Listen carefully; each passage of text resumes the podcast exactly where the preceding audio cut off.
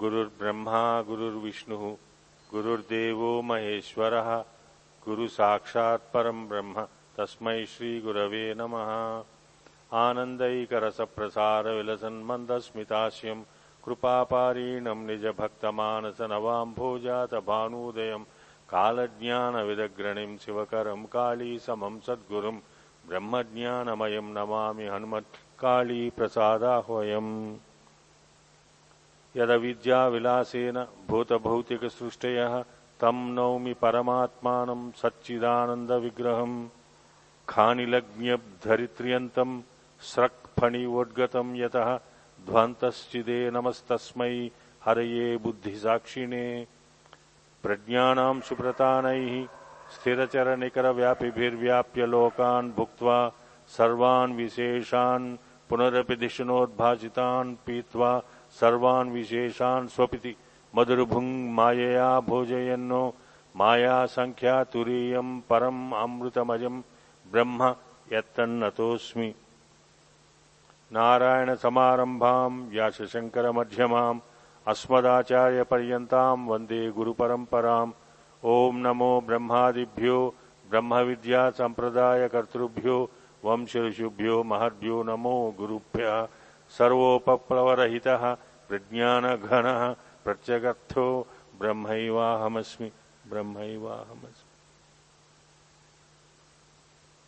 ॐ सहनावतु सहनौ भुनक्तु सहवीर्यम् करवावहै तेजस्विनावधीतमस्तु मा विद्विषावहै। ॐ शान्ति शान्ति शान्तिः। सर्वतन्त्रस्वतन्त्राय సదాత్మ అద్వైత వేదినే శ్రీమతే శంకరార్యాయ వేదాంత గురవే నమ. హరి ఓం. సద్గురుదేవులు పాదపద్ములు నమస్కారం. శ్రీవా మాతాజీ వారి చరణ కమలకు నమస్కారం ఈరోజు సభలో ఆసీనులైన పెద్దలందరికీ నమస్కారం.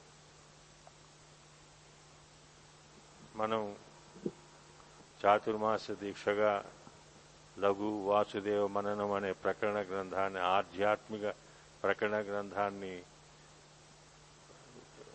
శ్రీ గురుదేవులు మన చేత విచారణ చేస్తున్నారు దానికి మనం ప్రథమ వర్ణకం నలభై ఆరు వర్ణకాలు ఉన్నాయని చెప్పుకున్నాం. అంటే కొన్ని పెద్దగా ఉన్నాయి కొన్ని చిన్నగా ఉన్నాయి. అంటే నలభై ఆరు ఉన్నాయి ఇంక ఎన్ని రోజులు రా ఎంత దూరం వెళ్ళాలా అని కాదు. కొన్నిగా పెద్దగా ఉన్నాయి కొన్ని చిన్న చిన్నవిగా ఉంటాయి. ఒక ఒకటి రెండు ఒక రోజులోనే రెండు మూడు వర్ణకాలు చెప్పుకోవచ్చు. కాబట్టి అటువంటిది మనం ప్రథమ వర్ణకం పూర్తి చేసుకున్నాం. అంటే సూక్ష్మంగా చెప్పారన్నమాట ఈ సృష్టి ప్రక్రియ ఎలా ఉన్నదని. సృష్టి ప్రక్రియ అద్వైతులు విధంగా ఒకలాగా చెప్పారు ద్వైతులు ఇంకొకలాగా చెప్పారు నైయాయికులు ఇంకొక విధంగా చెప్పారు. ఏది చెప్పినప్పటికీ బ్రహ్మతత్వాన్ని మాత్రం అతిక్రమించలేదు. దాని తర్వాత అనేక విధములుగా వాళ్ళ వాళ్ళ దీనిని బట్టి చెప్పుకోవటం జరిగింది. కాబట్టి అటువంటి దానిలో మనం ఈ రోజున మళ్ళీ నిన్న నిన్న చెప్పుకున్న ఈ తృతీయ వర్ణకం తృతీయ వర్ణకములో ఆధ్యాత్మిక విషయాలలో చర్విత చరణంగా చెప్పుకోవాలన్నారు. అన్ని చోట్ల చర్విత చరణం దోషం అండి. ఏ కావ్యంలో కాళిదాసు కాళిదాసు మహాకవి చెప్పినప్పుడు దండి మహాకవి చెప్పిన అన్నిట్లోనూ చర్విత చరణంగా వారు చెప్పారా గ్రంథంలో? అంటే తతిమ కవులందరూ తప్పు పట్టేవారు చర్విత చరణం అంటే ఏమిటి? నవిలిందే నవలటం నవిలిందే నవలటం మింగిందే మింగటం మింగిందే మింగటం. దానిని చర్విత చరణం అంటారు కాబట్టి అటువంటి దానిని దోషం ఉన్నారు కానీ ఒక్క చోట అది దోషం లేదు మీరు మళ్ళీ మళ్ళీ చేయండి మళ్ళీ మళ్ళీ చేయండి అని చెప్తున్నారు అన్నమాట అది ఎక్కడ అంటే ఆధ్యాత్మిక చింతనలు. తెలిసిందే మళ్ళీ చెప్పుకోండి తెలిసిందే మళ్ళీ చెప్పుకోండి.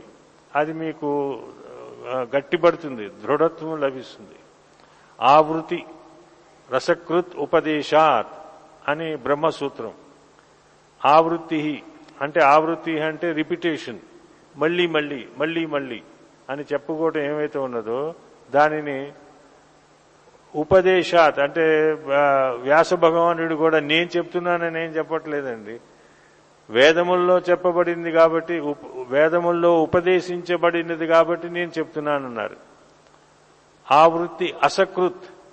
అంటే సకృత్ అంటే ఒకసారి అసకృత్ అంటే ఒక్కసారి కాకుండా అంటే అనేక సార్లు ఆవృత్తి నువ్వు నువ్వు అనుకున్నదే మళ్ళీ అనుకుంటా ఉండు అనుకున్నదే అనుకుంటా ఉండు విచారణ చేసిందే మళ్ళీ విచారణ చెయ్యి అని చెప్పటం అది నాలుగో బ్రహ్మసూత్రములలో నాలుగు అధ్యాయాలు నాలుగో అధ్యాయంలో మొదటి సూత్రం ఇది నాలుగో చివరి అధ్యాయంలో బ్రహ్మసూత్రములు అభ్యసించటం వలన నీకు ఫలం ఏమిటి అని చెప్తానమాట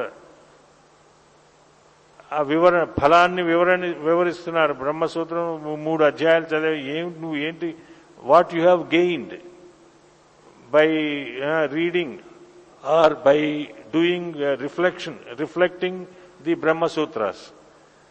దానిలో ఏంటంటే మొట్టమొదటి మొట్టమొదటగానే చెప్పడం ఏమిటి సూత్రం? ఆవృత్తి అసకృత్ ఆవృత్తి అసకృత్ ఉపదేశాత్. అని మొదటి సూత్రం. ఇవన్నీ ఈ సూత్రములన్నీ కోడి భాషలో బాబుజీ మహారాజ్ కోడి భాష అనేవారు. అంటే అది చాలా సూక్ష్మంగా చెప్తారన్నమాట. దానిని అర్థం చేసుకోవడానికి మనం ప్రయత్నించాలి. అంత కష్టం కూడా కాదు. కానీ అంత సులభంగా రా చాలా సూక్ష్మమైన పదాలతోటి చా ఎంత చిన్నగా ఉంటే అంత అది సూత్రం. కాబట్టి అది అటువంటిది ఏమన్నారు? అసకృత్. మళ్ళీ మళ్ళీ మళ్ళీ మళ్ళీ చెప్పుకోండి. చెప్పిన దాన్నే మళ్ళీ చెప్పుకోండి. ఆవృత్తి అంటే దానిని రిఫ్లెక్ట్ చేయండి. మళ్ళీ మళ్ళీ ఆవృత్తి మనం చాలా ఈ టీవీ సీరియల్స్ చూ- చూస్తామంటే వచ్చే వారం ఆవృత్తి చేయబడను అని ఉంటుంది. అంటే వచ్చే వారం రిపీట్ చేస్తారన్నమాట అది. రెండో భాగం. అలాగే మనకు కొత్తదేం కాదు ఈ ఆవృత్తి ఆవృత్తి అంటే. సకృత్ కాకుండా అసకృత్ అనేక సార్లు ఈ వేదముల్లో చెప్పబడింది కాబట్టి వేదవాక్యము కాబట్టి మీకు చెప్తున్నాను అన్నారు వ్యాస భగవానుడు కాబట్టి అలాగా నిన్నటి రోజున మనం ఈ చేతన అచేతనములు చేతనమని అచేతనమని ఆత్మ అనాత్మ ప్రయత్నం చేయండి. ఇది బుద్ధిలోకి వెళ్ళటానికి ఇలా ఇలా వినేసి ఇలా వెళ్ళటం మన సంస్కృతి కాదు. బాబుజీ మహారాజ్ అలా ఒప్పుకునేవారు కాదు. కాబట్టి దాన్ని కొద్దిగా అయినా మనం ప్రయత్నం చేయకపోతే అవి నిలవు. ఏమిటది చెప్పారు? ఈ అసలు ఈ మూడవ అధ్యాయం ఎందుకు చెప్పబడింది? అంటే దాని నిగమనమము అంటే the conclusion part. Of the whole third chapter is అహం బ్రహ్మాస్మి అని చెప్పటానికి. నేను నేను ఈ నారాయణ శర్మ కాను. నేను నారాయణ వర్మను కాను. నేను నారాయణ గుప్తాను కాను. నేను నారాయణ దాస్ కాను. కోహం ఎవరు నేను? అని విచారణ చేయటానికి దానికోసం ఇది ఉద్గృతమైనది ఏది? మూడవ అధ్యాయం. మూడవ వర్ణకం. దాని చివరి చిట్ట చివరిగా ఏం చెప్పడానికి గ్రంథకారుడు? ఎవరు? వాసుదేవ మహర్షి. ఏం ప్రయత్నం చేస్తున్నారు అంటే నువ్వు బ్రహ్మస్వరూప నువ్వు బ్రహ్మస్వరూపుడువురా. I am Brahman. అహం బ్రహ్మాస్మి. I am Brahman. అని చెప్పడానికి వారు దానికి బోళ్ళంత అనేక ఉదాహరణలతోటి దృష్టాంతములతోటి దాష్ట్యాంతమైన బ్రహ్మన్ విషయాన్ని చెప్పడానికి ప్రయత్నం చేస్తున్నారన్నమాట. దానిని మనం గ్రహించాలి. మనం ప్రయత్నం చేసి గ్రహించాలి. కాబట్టి అటువంటి దాని అది మళ్ళీ నీ కంక్లూషన్ రిమార్క్స్లో వారు ఏం చెప్పారు? నేతి నేతి వాక్యముల ద్వారా. అంటే బృహదారణ్యకములో చెప్పబడినటువంటి నా ఇతి నా ఇతి ఇతి అంటే ఇతి అంటే రెండు అర్థాలు. ఇది అని అది అని. రెండిటికి ఇతి అంటారు. అది కాదు అది కాదు. అంటే ఏమిటి? ప్రపంచము కాదు ప్రపంచము కాదు. ఇది కాదు ఇది కాదు. అంటే దేహము నేను కాదు అని చెప్పటం. నేతి నేతి. నా ఇతి నా ఇతి అనే వాక్యములు బృహదారణ్యకోపని ఉపనిషత్తులో చెప్పబడినట్లుగా అహం బ్రహ్మాస్మి అనే యొక్క జ్ఞానాన్ని ఉద్దీపన చేయటానికే ఈ మూడవ వర్ణకము మొదలు పెట్టబడింది మాట. అందులో మరి ప్రపంచం అంత మన వాక్యం వేదములు ఉపనిషద్ వాక్యములు ఏం చెప్ ఏం చెప్తున్నాయి? ఏకమేవ అద్వితీయం బ్రహ్మ నేహనానా స్థికించిన అని చెప్తున్నాయి. ఏకమేవ అద్వితీయం బ్రహ్మ అని మరి ఉపనిషత్తులు మనం ప్రమాణంగా ఏ ప్రమాణంకైనా మనం తప్పు పట్టచ్చు కానీ వేద ప్రమాణానికి ఆగమ ప్రమాణము అని ఆరు ప్రమాణాల్లో ఆగమ ప్రమాణం ఒకటి. ప్రత్యక్ష ప్రమాణము అనుమాన ప్రమాణము అర్ధాపత్తి ఇటువంటి ఆరు ప్రమాణాల్లో ఆగమ ప్రమాణం ఒకటి. దానిని చాలా ప్రాముఖ్యంగా దానినే నమ్ముతారు అద్వైతులు. నైయాయికులు నమ్ముతారు కానీ వాళ్ళు యుక్తిని ఇంకా ఎక్కువగా నమ్ముతారు. యుక్తి చేత నువ్వు చెప్పాలంటారు. ఆ విషయాలన్నీ మనం రాబోయే వర్ణకాల్లో వస్తాయన్నమాట. ఏది ఏది చెప్పినా కూడా ఆ గ్రంథకారులు ఏం చెబుతున్నారంటే నువ్వు తత్వమసి అహం బ్రహ్మాస్మి అనే ఈ రెండు పదములు మ- చుట్టూనే తిరుగుతూ ఉంటుంది విచారణ. అని వేరే విచారణ ఏ విచారణ చేసినప్పటికీ కూడా దీని చుట్టూనే ఉంటుంది. ఎందుకంటే ఇవే మన ముఖ్యం. నిగమనము అంటే ఏమిటి? The concluding part the concluding part of any discussion is to know that I am Brahman I am that I am not this I am that అంటే యు ఆర్ దట్ అంటే యు ఆర్ నాట్ దిస్ అని అర్థం. అంతే కదా? నా అది చెప్పలేదండి అను తత్వమసి అంటే నువ్వు నువ్వు అది అయి ఉన్నావురా అంటే ఇది నీవు కాదురా అని చెప్పడమే. అది మళ్ళీ చెప్పవసరం లేదు దాన్ని. కాబట్టి అటువంటి దానిని చెప్పుకోవడానికి వీరు ఈ మూడవ వర్ణకాన్ని మనం మొదలు పెట్టుకోబోతున్నమాట మళ్ళీ ఒకసారి దాన్ని ఆవృత్తి చేసుకుందాం. ఎందుకంటే మనం ఈ నలభై ఆరు వర్ణకాలని త్వర త్వరగా చెప్పేసుకుని పూర్తి చేసేసుకుని వెళ్ళిపోదాం అనే ఉద్దేశం కాదు మనది. ఓ రెండు మూడు అయినా చాలు ఒక పది అయినా చాలు.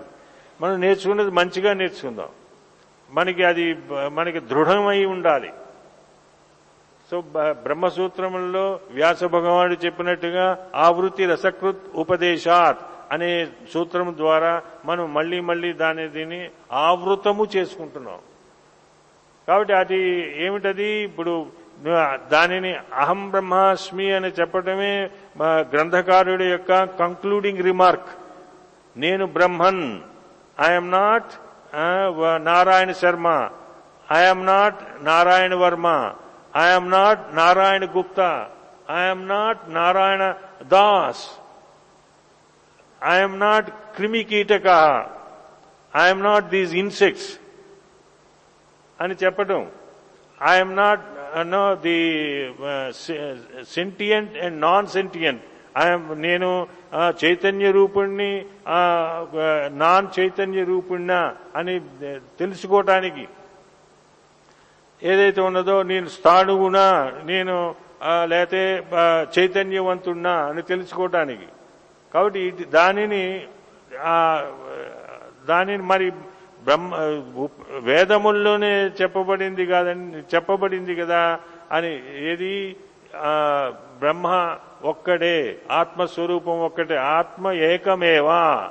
ఆత్మ అనేది ఒకటే ఉన్నది. మరి ఇన్నిగా ప- పరిణమిస్తుంది కదా ప్రపంచం ఇంత ఇంత వి- పరిపరి విధములుగా పరిణమిస్తూ ఉన్నది కదా. మరి బ్రహ్మ సత్యం జగన్మిథ్య అని ఎలా చెప్పారు? అనే ప్రశ్న. దానికి వారు ఒక యుక్తితోటి మన ఉదాహరణలతోటి వారి యొక్క విచారణ శైలితోటి చాలా సింపుల్ సింపుల్ విచారణ పెద్ద కఠినమైన విచారణ ఏం చెప్పట్లేదు. Difficult discussions is not doing anything so ఏమి ఏమిటి చెప్తున్నారు? ఈ ప్రపంచం అంతా ఏ బ్రహ్మ బ్రహ్మన్ ఏకమేవా ఒక్- ఒక్కడే బ్రహ్మ బ్రహ్మ అని చెప్పబడుతున్నాడు. మరి ఇన్ని విధములుగా ఎలా అయినాయి అంటే వారి వారి అభిరుచి పరంగా వారి వారి భక్తి పరంగా ఈ బ్రహ్మన్ ఎవరు చతుర్ముఖ బ్రహ్మగాను విష్ణు భగవానుడు గాను పరమేశ్వరుడు గాను వారి వారి యొక్క బ్రహ్మ వారి అభిరుచి పరంగా అంటే వారు అంతవరకే మరి అంటే కాన్ఫ్లిక్టింగ్ స్టేట్మెంట్స్ వెళ్ళదలుచుకోలేదు. ఎవరు గ్రంథకర్త? అలాగే వారి వారి యొక్క అభిరుచి పరంగా యేసు ప్రభు అని వారి వారి యొక్క అభిరుచి పరంగా జైన ప్రభు అని వారి వారి అభిరు- అభిరుచి పరంగా నే ఏంటి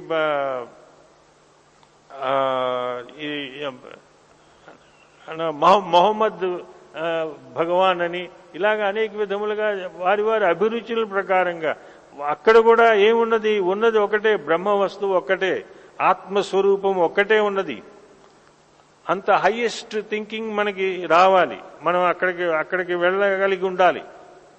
హైయెస్ట్ ఆల్టిట్యూడ్లోకి కాబట్టి అటువంటి బ్రహ్మను ఎలా అన్నారంటే ఈ బ- శిలామూర్తి రూపముగా దారుమూర్తి రూపముగా మృద్ రూపముగా తామ్ర రూపముగా ఎలాయి రూపముగా నీకు అనేక విధములు వారి వారి ఇష్టాన్ని ప్రకారంగా ధనవంతుల ఇంట్లో చాలా ఖరీదైన మెటల్ ఎలాయ్ అనే మెటల్ ఉంటుంది. దానితో తయారు చేయబడి ఉంటుంది.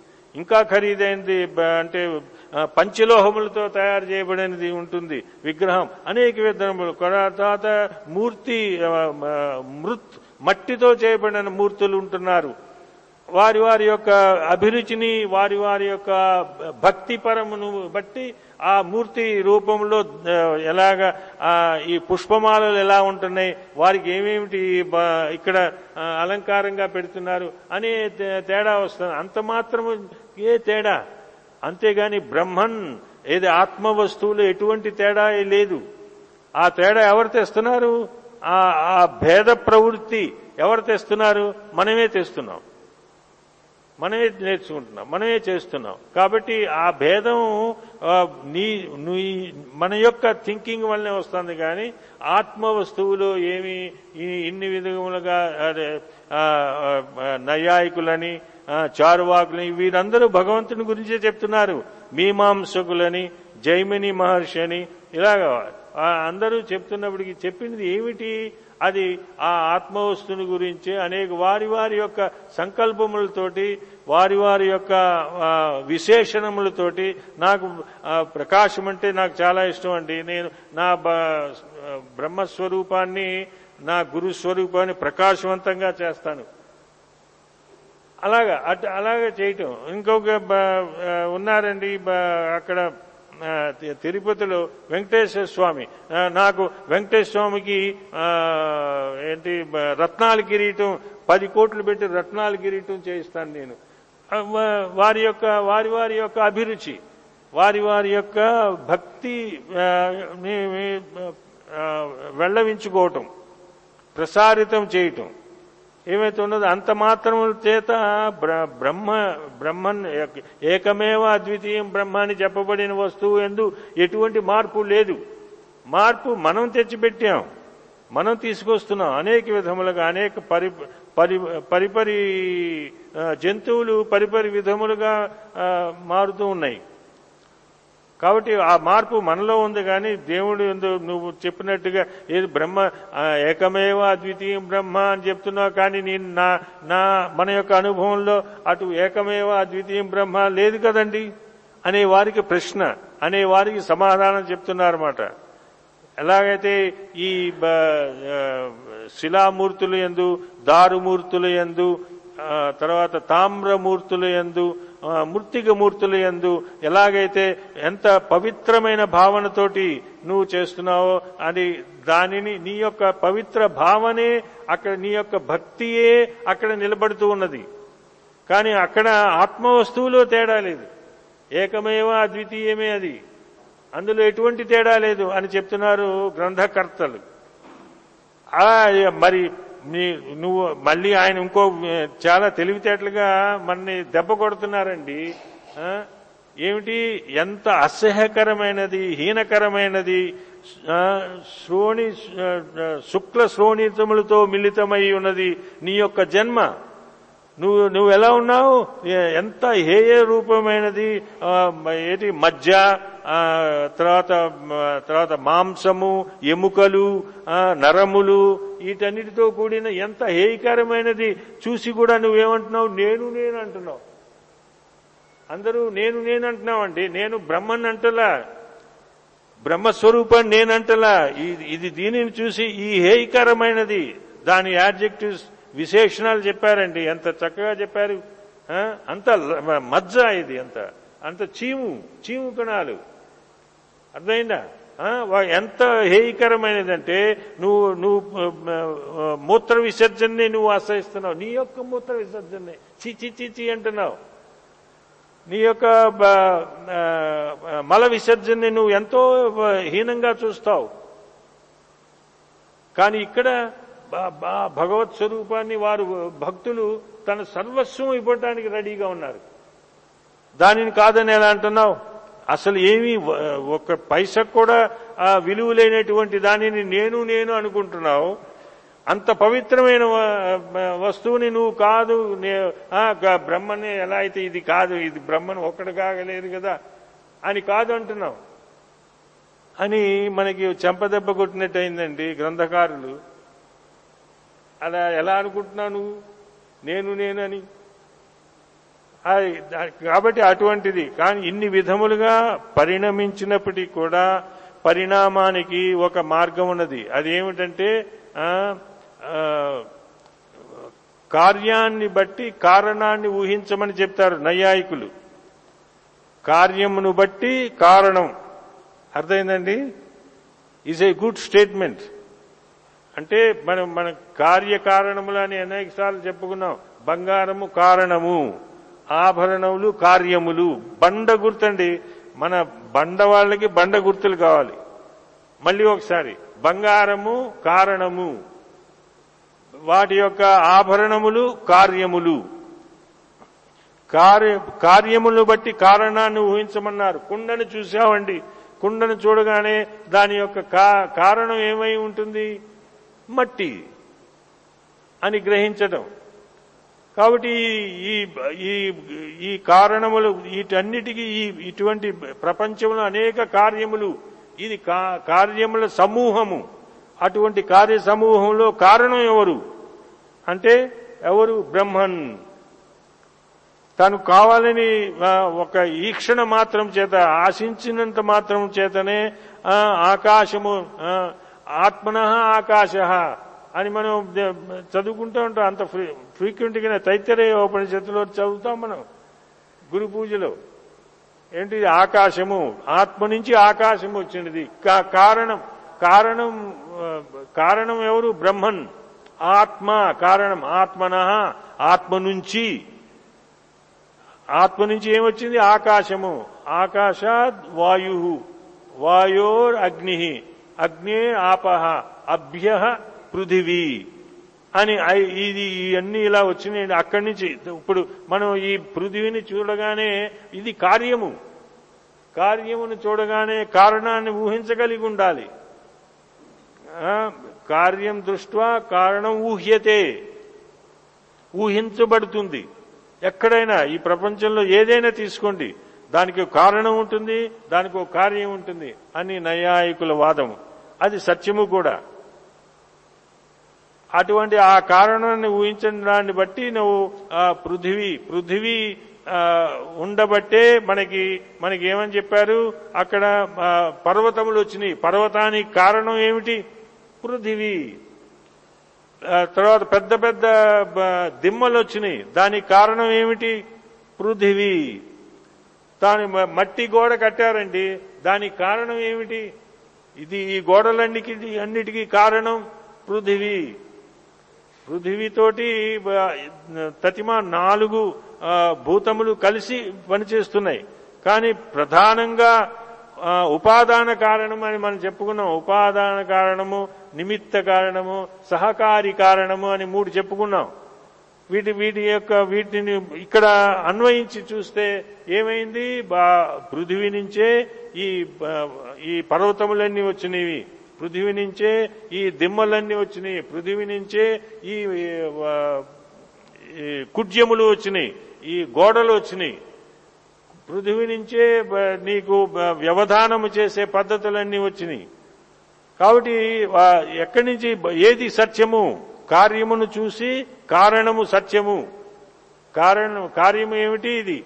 ఇది దాని కారణ కారణం కార్యమును బట్టి కారణం ఊహించినట్లుగా ఈ యొక్క ఈ వీటన్నిటి ప్రపంచంలో ఉన్న దానిని ప్రతి దానిని కార్యముగా తీసుకుని కార్యము నుంచి కారణం ఏమై ఉంటుంది అని ఊహించడం ఎలా అవుతుందో అలాగా. అలాగే జలము. జలములో నుంచి ఒక చక్కటి విచారణ తీసుకొచ్చారండి జలము జలములో నుంచి దానికి ఏమిటి? తరంగములు. సముద్రములో నుంచి జలములు జలము ఏమన్నారు? సముద్రం అన్నారు. పెద్ద తటాకం అన్నారు తర్వాత చిన్న పాండ్ అన్నారు. తర్వాత మా మన ఇంట్లో చిన్న కుండీ కట్టుకున్నామండి అన్నాం వీటన్నిట్లోనూ ఉన్నది జలమే. ఎటువైనా తేడా అయినా వచ్చిందా?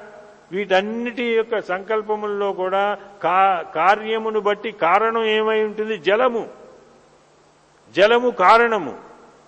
కాబట్టి జలము జలమునకు ఈ బ- అలలు. సముద్రములో అలలు వస్తాయి కదండి. ఆ అలలు ఆ అలలు యొక్క మూడోది ఫేనకము దానికి నురుగు. అలల నుంచి నురుగు వస్తున్నది. అలలు లేకపోతే నురుగు లేదు. ఈ ఈ కాన్సెప్ట్ కొద్దిగా అర్థం చేసుకోవడానికి ప్రయత్నం చేయండి. బ్రహ్మ లేకపోతే అసలు ఈ ప్రపంచమే లేదని చెప్తున్నారండి. ఆత్మన్ లేకపోతే ఈ ప్రపంచమే లేదని చెప్తున్నారు ఎవరు గ్రంథకర్త? ఎలాగంటే ఫేన ఉదాహరణ. ఫేనకము ఏది ఈ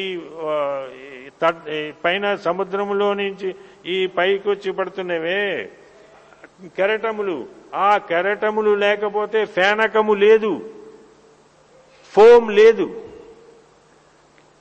కెరె ఈ కెరటములు లేకపోతే జలము లేదు. కాబట్టి ఉన్న ఉన్న ఉన్న ఉన్న వస్తువు ఏమిటది? జలము సత్యము. జలం అలాగే ఈ ప్రా మనకి మళ్ళీ నిన్న చెప్పుకున్నట్టుగా ఈ ప్రాతిభాషిక వ్యావహారిక వ్యావహారిక జీవుడు ప్రాతిభాషిక జీవుడు పారమార్థిక జీవుడు అనే మూడు జీవుళ్ళు ఎవరు? ప్రాతిభాషిక జీవుడు లేకపోతే పారమార్థిక జీవుడు లేనే లేడు. అలా అని కాదు. పారమా ప్రాతిభాషిక జీవుడు. కొద్దిగా అటెన్షన్గా ఉండాలి. ప్రాతిభాషిక జీవుడు లేకపోతే వ్యవహారిక జీవుడు లేనే లేడు. వ్యావహారిక జీవుడు లేకపోతే అసలు పారమార్థిక జీవుడు అనే విచారణే రాదు. కాబట్టి ఉన్నది ఏది? సత్యమైన స్వరూపం ఏదైందంటే ఆ పరమాత్మ. దీని వీటి దానిని నువ్వు నీ యొక్క దీని చేత అనేక విధములుగా చెప్పుకుంటూ ఉన్నావు. ఈ ఈ విచారణ ఇంకొద్దిగా చాలా సున్నితమైనది. దాని ఈ విచారణ దృష్టాంతములోని విచారణ దాష్టాంతములోకి తీసుకెళ్తున్నారండి. ఏమిటది? దాష్టాంతము విచారణ మనస్సులోని ఈ ప్రకాశము చిదాభాసుడు ఆత్మ యొక్క ప్రకాశము మనస్ మనస్సు ఒక అద్దం అనుకుందామండి. అద్దములో చిత్ స్వరూపము ప్రకాశం సూర్యుడు ప్రకాశించినట్టుగా అద్దములో ప్రకాశిస్తున్నాడు. అద్దము మనస్సు మన మొండి మొండి అబ్బాయిలకి మొండి గుర్తులు. ఏమిటది ఈ మనస్సు అంటే ఏమిటి? అద్దము అద్దము కరెక్టే కానీ చిన్న మార్పులతోటి మనం తర్వాత నేర్చుకుందాం. అది. ఆ అద్దములోని సూర్యుడు సూర్యుడు ఏది కాదిత్యుడు కాదిత్యుడు అంటే ఆకాశంలో ఉన్న ఖంలో ఉన్న ఆదిత్యుడు కాదిత్యుడు కాదిత్యుడు యొక్క ప్రతిబింబము దర్పణములో ఉన్నది. సో దాని దర్పణములో అలాగే ఈ చైతన్యము ఆత్మ చైతన్యము మనస్సులో ఉండి ఆ ఈ బ- దర్పణస్థ సూర్యుడు ఎలా ఉన్నాడో అలాగా చిదాభాసుడు అలాగ ఉన్నాడు చిత్ ఆభాస ప్రతిబింబము చిత్ యొక్క ప్రతిబింబము. చిద్ ఆభాస ఆభాస అంటే లాగా ఉన్నాడని. కరెక్ట్ అని కాదు. లాగా ఉన్నాడు అంతే. వాడే అని మనం చెప్పట్లేదు. కాబట్టి చిదాభాసుడు అన్నారన్నమాట. ఆ చిదాభాసుడు సూర్యుడు ఖాదిత్యుడు సూర్యుడు దర్పణస్థ సూర్యుడు దాని ప్రకాశము దానిలో ఇది ఉదాహరణ. ఇంతవరకు మనకు బాగా అర్థమవుతుంది. దాని ఉదాహరణ నుంచి చిదాభాసుడు ఎలాగ ఉంటున్నాడు? అనేక విధములుగా మనం ఈ ప్రపంచంలో ఈ జీవుల్లో మనం మనుషుల్లోనే కాదు ఎనభై నాలుగు లక్షల జీవరాశుల్లో కూడా చిదాభాసుడు ప్రకాశిస్తున్నాడు. దాని యొక్క విచారణ లేదు. మనుష్య జన్మ వదిలితే రెండో ఈ తతిమ జన్మలన్నింటిలోనూ ఎనభై నాలుగు లక్షల జీవరాశుల్లో విచారణ లేక వాళ్ళు విచారణ చేయట్లేదు. కాబట్టి ఆ విచారణ చాలా సున్ని ఈ ఉదాహరణ దృష్టాంతం బాగా అర్థమైతే ద్రాష్టాంతం చాలా సులభంగా అర్థమవుతుంది. అది ఇంతకీ ఇది వస్తుత ఏం చెప్పదలుచుకున్నారంటే గ్రంథకారులు ఇది ఉన్నది బ్రహ్మన్ ఒక్కటే. ఏది? అహం బ్రహ్మాస్మి అని చెప్పడం వరకు వారి ఉద్దేశ్యము. అది దానిని మళ్ళీ ఇంకొక కొద్దిసేపు రేపటి రోజున మళ్ళీ చెప్పుకుందాం. ఓకే? హరి ఓం సర్వతంత్ర స్వతంత్రాయ సదాత్మ అద్వైత వేదినే శ్రీమతే శంకరార్యాయ వేదాంత గురవే నమ. హరి ఓం.